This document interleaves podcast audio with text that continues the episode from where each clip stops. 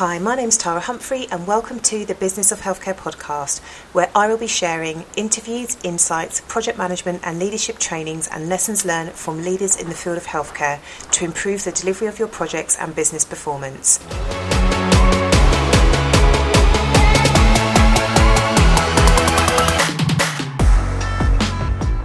And in today's episode, I interviewed Dr. Farzana Hussain. Farzana is a GP partner at her own practice in Newham.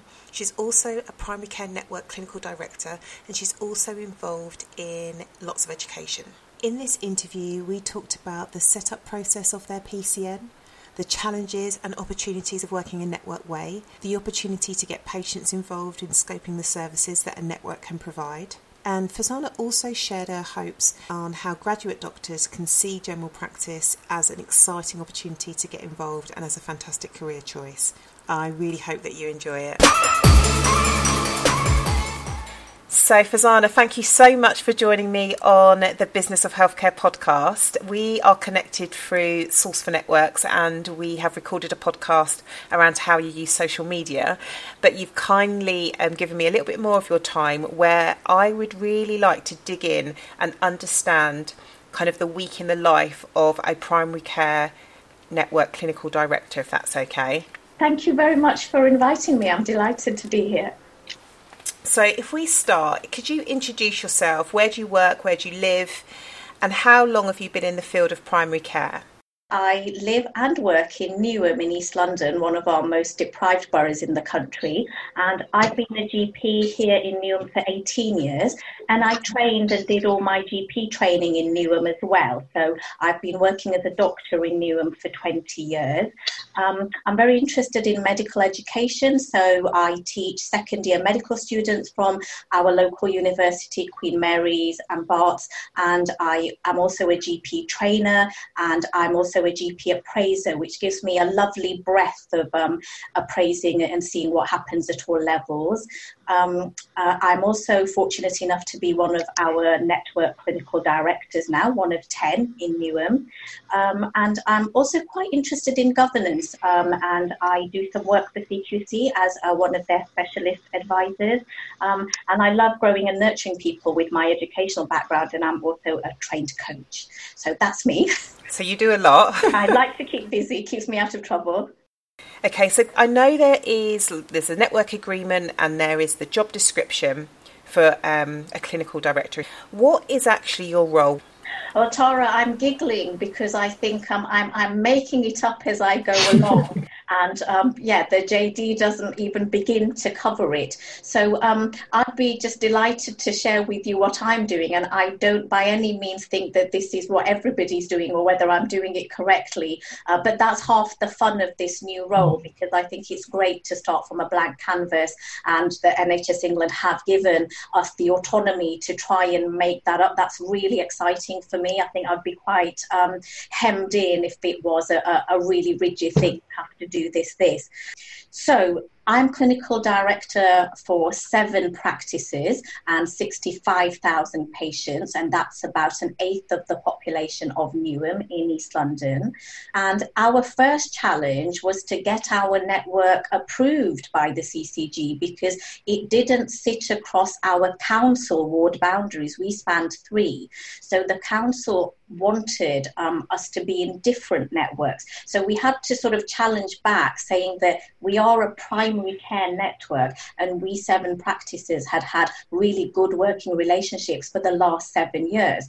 So that involved a bit of LMC input and it involved quite a lot of meetings and a few more requests from community trust and talking to council. So just to get born, Labour was a little bit painful, but, but we got there in the end. So that took took quite a lot of work, not just from myself, but from my network and my source for networks den for CI course really really helped me think about distributive leadership. And I knew that I couldn't get that approved just by myself. And it was actually all my practices that said we want to work together and we want this person as CD and we don't want to do it. We want her to do it. And having that tremendous support was affirming and we got to the at least the first stage so that was a win and i think it bonded us as a network and so that was good then the next bit for us has been that um, we locally have got um, a number of what people would call the local enhanced services that CCGs would, now we call them supplementary network services, but our CCG has decided to introduce them this year, and part of the payment will be for the network. So, yeah. a very different way of working for us for the next five years. Um, it will be proportionately that more and more of the percentage of the money for the um, work done will come through the network. So while we had close relationships before, we had never really thought about sharing our business before. And this is here now. And it does add a different dimension when we are all going to share money and actually need that money together because our core income per practice will reduce. So we wouldn't survive without that. Um, so it's been really nice to think about how we collaborate and how we do that and we make it work for every practice. So uh, last week, and every week is different, last week was spent uh, by me having a talk with uh, one of our practices who has um, someone who's over 65 and he is the only uh, GP there with quite a substantial list size and just having a a really frank and very honest discussion about how we as a network can support him and how we can help him and what are his plans for uh, you know sustaining his practice. So that's not the sort of conversation that practices have had with each other before. I don't know if you can share but how are you supporting that practice? And i can share. So um, uh, I went in with I want to help and kindness, and I know NHS England talk about it's all about trust and relationships, and actually I think it is. So I went and I I asked him how he was. I, I let him know about the ask for our local enhanced services and wanted to know what support he needed. I can't say it was an easy conversation. I think it's very difficult in the business that we are in, the business of healthcare, when we all, it, me included, I am the queen of my little castle. I run my 5,000. I'm the only GP partner. I've got 10 people who work with me, but also for me. I'm their employer. Um, and, and I think um, thinking about working together is a very, very different mindset. I think the seeds were sown. I wouldn't say that everything has been solved, uh, but I think having the network support and this distributive leadership was really helpful because I had another practice say to me, Well, how are we going to help this practice? Because otherwise, we're all going to go under. Yeah. Hearing it as simply as that, not from clinical director, really helped focus all our minds. Yeah, I think I have been part of some of those conversations, and they they are difficult. There is a willingness to work together, but when you get into the logistics and the nuts and bolts, that's where the conversation gets a little bit tense. Yes, and, and I do use a little humour. So I say things like, when we're in year four, 80% of our enhanced service income will come through the network. So if there's one naughty little practice, none of us will get paid. So we'll all be after you. So you don't want Farzana wagging her finger at you with the body CD. And I think just bringing a little bit of humour. Yeah, yeah. That, that, those are the facts, put very simply. So how can we all work together? Because then we'll all win. And does your practice manager help you? Do you have any management support? So the practice managers locally, as I'm sure everywhere, are absolutely, absolutely busy to the, the bonnet by running practices. And of course, I have reduced some of my clinical sessions in my own practice in order to take this CD role. So my practice manager is who I call the, the my right hand lady running the practice for me. And we have actually appointed a two day a week network manager from some of our DES network money. We could only afford two days of him, but we have have got two days of him and it hasn't involved the practice income. We have paid for that through our network DES money, so not the practice engagement money. So all the practices were happy. They didn't want to quite rightly uh, dip into their practice money because that would pay for their backfill for engaging in meetings and things. And that's why we got two days, which I don't think is enough. I think we need five, but that's what we can afford at the moment. And what is he? What's he doing? Uh, so um, he's um,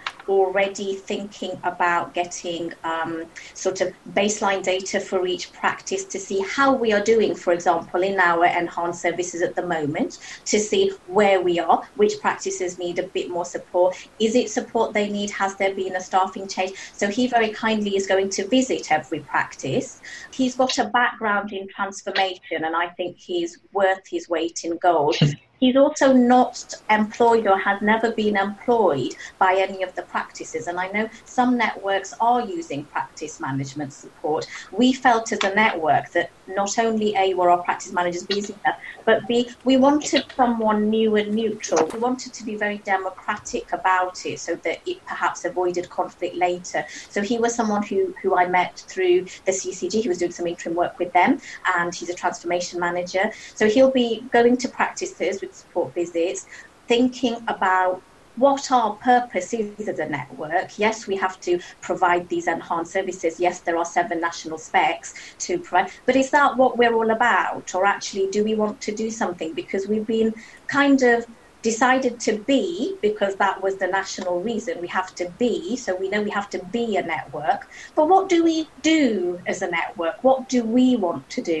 Because i think the strength of the network is that bottom up innovation and that's why i'm a big fan of the um, napc national association primary care home model because prior to the networks those networks those primary care homes were doing innovation because they wanted to not because they had to yeah. And, my, one of my fears is that if we just stick to the contract, but the contract is busy enough, but if we just stick to the contract, we're going to lose the magic of innovation. So we've got nothing about mental health in, in the national or the local specs. I think we have a huge need here. We've got a young population. A third of my consultations are mental health. So I think he's going to help us, and I'm going to help us think about what our shared goals are, what our common purpose is, so we can really thrive.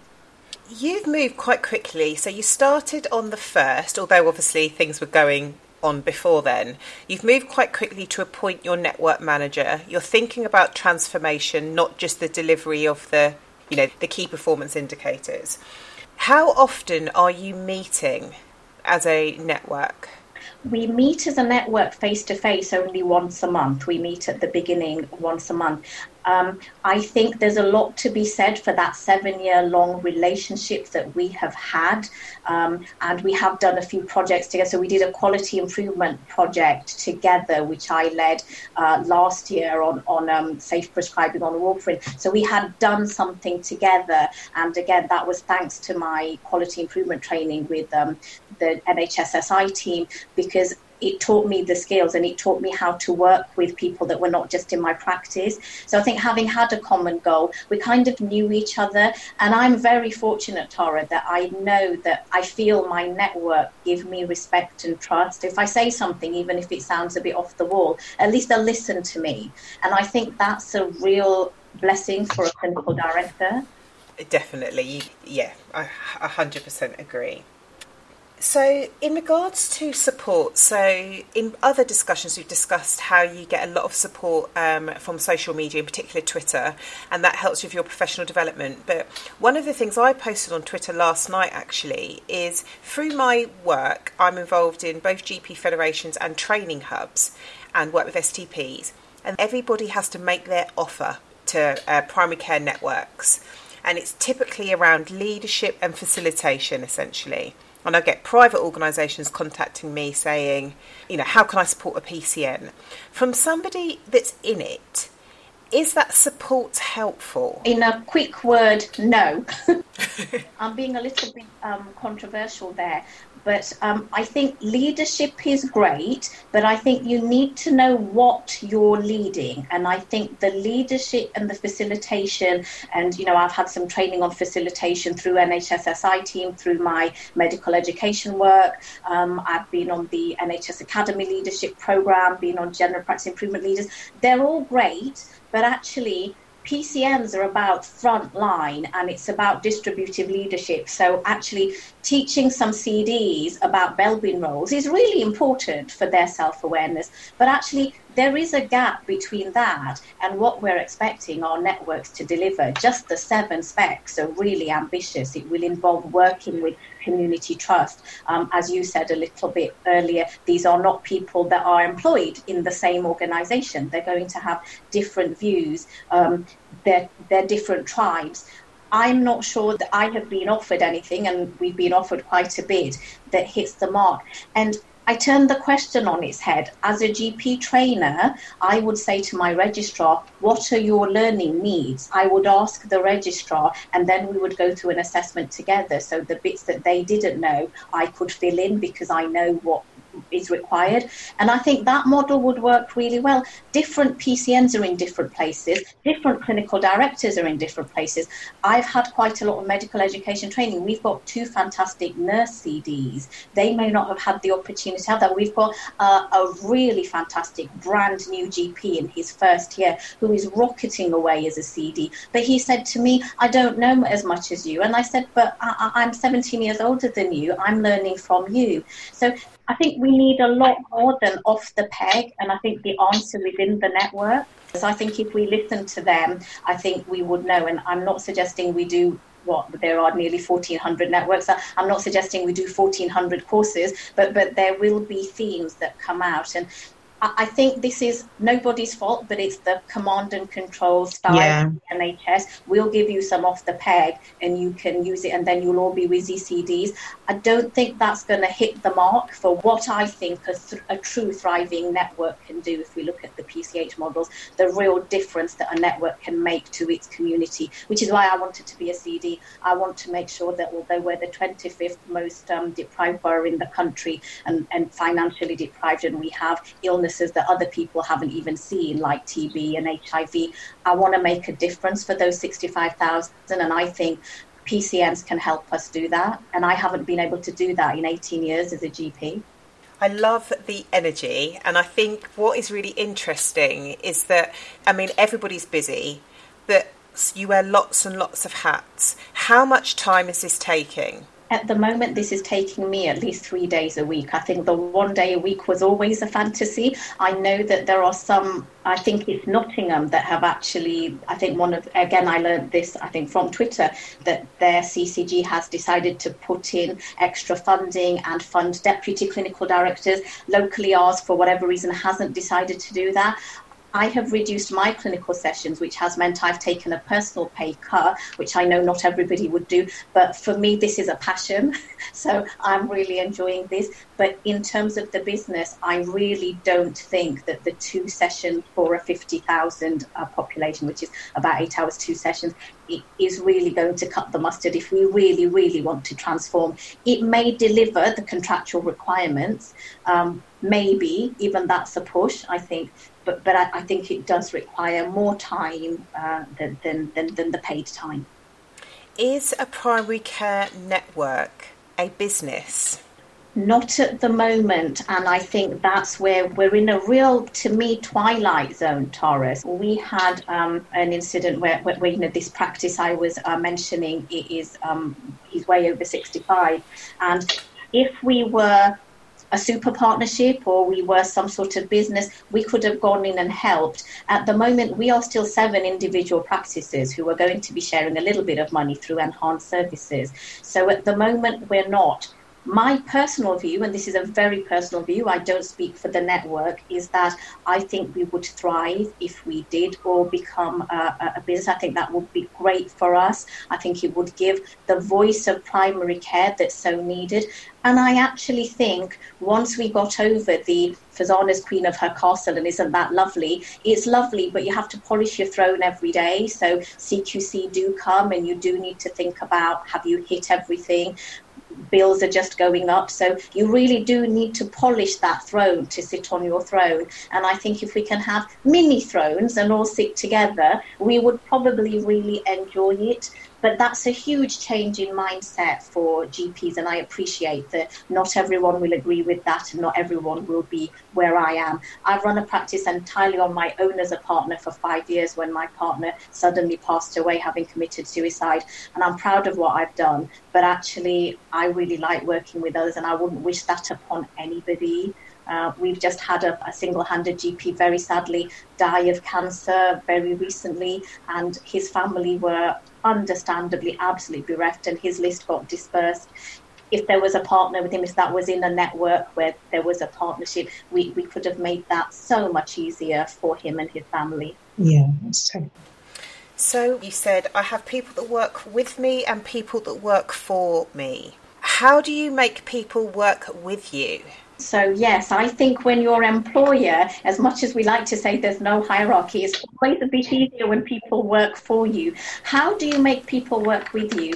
And I'm still in the very early days and infancy. I mean, this network could all go wrong, but I don't think it won't. It won't. Um, for me, it's about being honest about what I'm good at and what I'm not. So I love meeting people, and people seem to like meeting me. So, so I think that's a skill, and, and I love that, and I enjoy what I do. And in coaching, we always talk about build on your strengths, don't just worry about your weaknesses. I'm also very aware of what I can't do. So I'm not very good at finishing tasks and implementing things. So, how do I help people work with me? And certainly some of my online courses like the source for network have been useful. It's about i'm trying to now look for people that are actually different to me because i think as humans we're drawn to people that are like us. So i really like the bouncy extrovert. I'm always drawn to them. But actually i am one of them. So i need help in the network with people who are more analytical who are a, a, bit quieter than me. And I'm now actively seeking them and being really honest and saying, I can't do this. Can you help me? And it's amazingly positive for me. that Actually, when you ask for help, people are quite happy to give help because I'm quite. Um, I think as GPs, we're quite used to solving problems on our own, and particularly as partners, we're very autonomous. I haven't been that good at working in teams or working with other people, I don't think. But as I'm asking, it's new for me. But people are saying yes. They're saying, yeah, and then they do it much quicker than I do because I'm not at that skill. So, so I'm not, I'm not very good at detail. But then they know, but then they also feed back to me saying, well, but you're good at that, so go and do it. So I think it's about really finding a use for everybody in, in your network uh, to, to see how they can work with you. And as I learned from Denver CI, love your lurkers. There's always going to be a lurker. I used to want to bat them round the head and say, wake up. But actually, that lurker will be ready when they're ready. And I spotted one of mine. One of mine had been a lurker. And suddenly, in the middle of this meeting, he stood up and just said everything. I don't know what lit his fire, but he just did it. And we all thought, gosh, he's really good at HR, isn't he? And we suddenly realized that that was what floated his boat. And we all knew. So lurkers have a have a real space, and uh, I didn't know that before. Mm. Work with everybody and just be kind to people and just be honest and say, "There's one of me. I really can't do this all, and we want to do this for all of us." As a CD, do you make any ultimate decisions, or are you kind of the the conduit for the decision? certainly in our network, um, the casting vote is mine as CD. So if there's an absolute, you know, dead heat, it's interesting where the CD's relationship is lying with the CCG because we're just working it all out. So I also am one of our Pan GP Federation board directors, and I'm also one of our LMC committee members. And it's really interesting how that's working out, and we're all learning as we go. So I think the CCG would want to slight, for want of a better, performance management role in the CD. Um, we as LMC and Federation are not sure of that. So it's really interesting wearing the different hats and seeing what's expected because nobody really knows. I don't call it performance management. What I say is if one of us fall, we all fall. So it's not about managing and telling somebody off, it's about supporting that practice because we are all in it together. We literally are financially in it together. We are businesses, we love what we do, but we do have to make sure that we are financially solvent, or else we're all going home and no one's going to trust anybody anyway. You've mentioned lots and lots of kind of ambitions and the vision for your network. What is your immediate priority? It's about the practices themselves and learning to really work together, mm. thinking about the real impact that this five year contract is having on us, thinking about our local enhanced services and how that will mean that we will be sharing money, that we need to get to a place where we really trust each other enough to say, you know what, I'm not actually doing that well on this particular enhanced service because, you know, my HCA has been off sick for three months or my HCA is not very good. Those are hard conversations for us to make ourselves out vulnerable with the practice are hard conversations. So for the next 90 days, I would really like us to focus on our relationships and not just the contract holders and the practice managers, really thinking about our nurses, our salaried and our local workforce because we haven't really engaged with them um, half as much as we would like to. And do, is everybody in your practice aware of the PCN? So that's a really interesting question because one of our community pharmacists rang to say, Oh, can I come and talk to you about PCN? And one of my salary doctors said, Well, I, I didn't know what to say to him because I didn't know what it was about.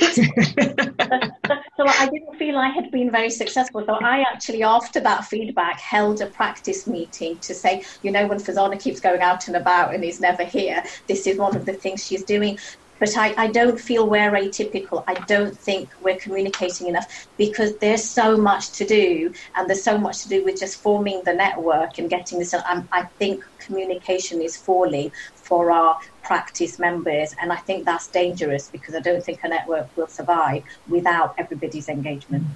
And is that maybe something that your network manager can pick up? Yes, you read my mind. So, one of the plans for the network manager, apart from visiting the practices, is to actually set up a, a, a nurses forum and to um, set up a, a, patient forum because we haven't got a patient or patients on our network. And I think they need to be involved. The patient voice needs to be here right from the start to really help us code. And not a PPG where, sadly, in my PPG at my practice of 5,000, about five, six people come for a cup of tea and a cake. But I, I really don't feel that we have the real real partnership working. And I think a PCN needs the patient voice. So, what, what would you ask your patients? What's happening now? What do you like about what's happening now? What don't you like about what's happening now? What would you like to see differently? And then the million dollar question how can you help us solve that? Don't just let us solve that because we probably won't be able to do it and we'll get it wrong help us solve that. So, a typical story just done afternoon surgery this afternoon. I've had a consultation with a lady who's got terrible hip pain. I referred to the physio. She hobbled along for a mile with hip pain to get to the physio to be told it's not on this day, it's on another day, hobbled all the way home. Mm. And then I had to say again, I'm not really sure what I can do about this. You know, this is what we're really seeing, and it's absolutely not on, and we can change those patients journeys by doing simple things, by maybe having physios and GPs actually talk to each other more. You know, so so I want to hear it from them because I'm sure there's going to be some quick wins. This doesn't need to be a massive service redesign. We're seeing things like that on a daily basis that would really, really improve our patients' lives just because one referral hasn't got to one of our local physios. If my practice put that out, I would say yes. I would I would want to input. So if the Park Surgery in Herne Bay, if you're listening, give us a shout. practices please don't be afraid you know please don't be afraid because your patients will help you and some will not help you but that's just human nature. Don't take it personally. Some will have a negative view some will have a positive view. But if we're really talking about shared common purpose and you know i love my twitter friend dr thomas wyatt. We actually met in person at an rcgp day but he's one of my heroes. And he always says if you don't work with your community you're not going to solve it. You can't solve it for someone. We have to do it together. I love that. So, when thinking about the business of healthcare, what's been the biggest change you have experienced in the last, let's say, five years? So, in the last five years, costs have gone up, Tara. Um, a, because there's more regulation. So prior to CQC, I didn't have to have an external company doing my Legionella checks for me on a monthly basis. So there's a lot more costs that have gone up. And, and standards have risen, obviously, and that's good, but that is a cost. Um, workforce remains a real challenge. So, you know, it's great to have salary doctors. I'm very blessed to have them, but locum costs are astronomical. Locum GPs, if you, you know, you can, and, and they're not available. So costs are really only rising, uh, particularly for smaller practices, because we just don't have that much to, to play with. Um, and obviously, with the advent of the primary care network, uh, a real change has been that while these network pharmacists, for example, and these allied health professionals, I think are going to be really great, we're still having to put 30% upfront investment. So we haven't seen the benefit. My hope is that as they do so great, that actually that will reduce GP workload and that cost will go down. But it's still an upfront investment. So there is, um, you know, there is a real thing about have we got enough pennies in our piggy bank to do this because it's an upfront investment and we haven't seen the financial returns yet. You're the sole partner in your practice. Who are you having those conversations with? Nobody, nobody really. I mean, um, I mean, I think we also need to think about the, the, you know the, the real facts going on. So CCGs have to make a 20% saving, so they've got their own issues to contend with. You know, LMC are very good at supporting you know GPs, but but we all have to face facts that, that there isn't a whole lot of money sloshing around. This isn't anybody being horrible to GPs. We talk as a network, and that helps us with the shared common purpose. But I don't think there's really a lot of help out there for that. I think it's about getting on with it and hoping that we will invest in the short term to make the long term gains. And for uh, GPs in training, doctors in training, what would you say to them to say come in and work in primary care? You've touched my heart there. So I was very fortunate to be invited to um, the RCGP London faculty to talk about primary care networks, and I went um, to talk to trainees, and it was again really interesting. They didn't know much about it, you know, and I kind of blame myself and all of us because we're not engaging. Um, and what I would say is there has never been a more exciting time to come into primary care. The energy that my younger colleagues had in that room when they found out about working in a team and actually having a paramedic do your home visit and actually being able to spend 20 minutes with your elderly patients and doing maybe some remote work and being able to know the name of your district nurse. And it was all coming from them for a bit. And I think just do it, put yourself forward, be part of it because we need your energy and enthusiasm those of us who are 46 now are a bit like vampires. We need to feed off your energy. and what would you say is your biggest tip from a leadership perspective? If there's somebody kind of one of your lurkers thinking i'd love to do that but i don't quite have the confidence or i don't feel like i've got the skills what would you say to them to help them take that step into a leadership position give it a go. There is no perfect leader. The day of the positional leader who knows everything and is not brave enough to say, I don't know everything, has gone. This is the day where everybody's a leader. And Dr. Mark Spencer, who's another one of my heroes who works up in Fleetwood, and I think they won Primary Care Home of the Year, um, says, we define leadership in NHS Collabora, um, their organisation, as anybody who wants to make a change. And I think that's a fantastic definition. Nobody's perfect. I've already made so many mistakes. I'm sure I'm going to make more, but I'm still going to continue to do it because when I make a mistake, people are kind enough to say, look, she was doing her best and she made a mistake. Let her move on and try again. And that's the culture we need. Let's not blame people for making mistakes because we're not robots, we're humans. Just give it a go. I could talk to you all day. Thank you so much. I really appreciate it. I really do. It's been such a pleasure, Tara. Thank you so much. So, there you go, folks. I really hope that you enjoyed the interview, and I really hope that you could feel how energetic and passionate Farzana is about her role in primary care. I came across Farzana on Twitter. We also are in a community called Source for Networks. But I would, if you're not already connected to Farzana on Twitter, I would definitely check it out. Um, she's got fantastic insights and she's so supportive. And yeah, you'll learn a lot from her. She's really good at commenting and sharing other people's stuff to keep you up to date. So check her out, like her latest post, and tell her that Tara sent you. And I will see you in the next one.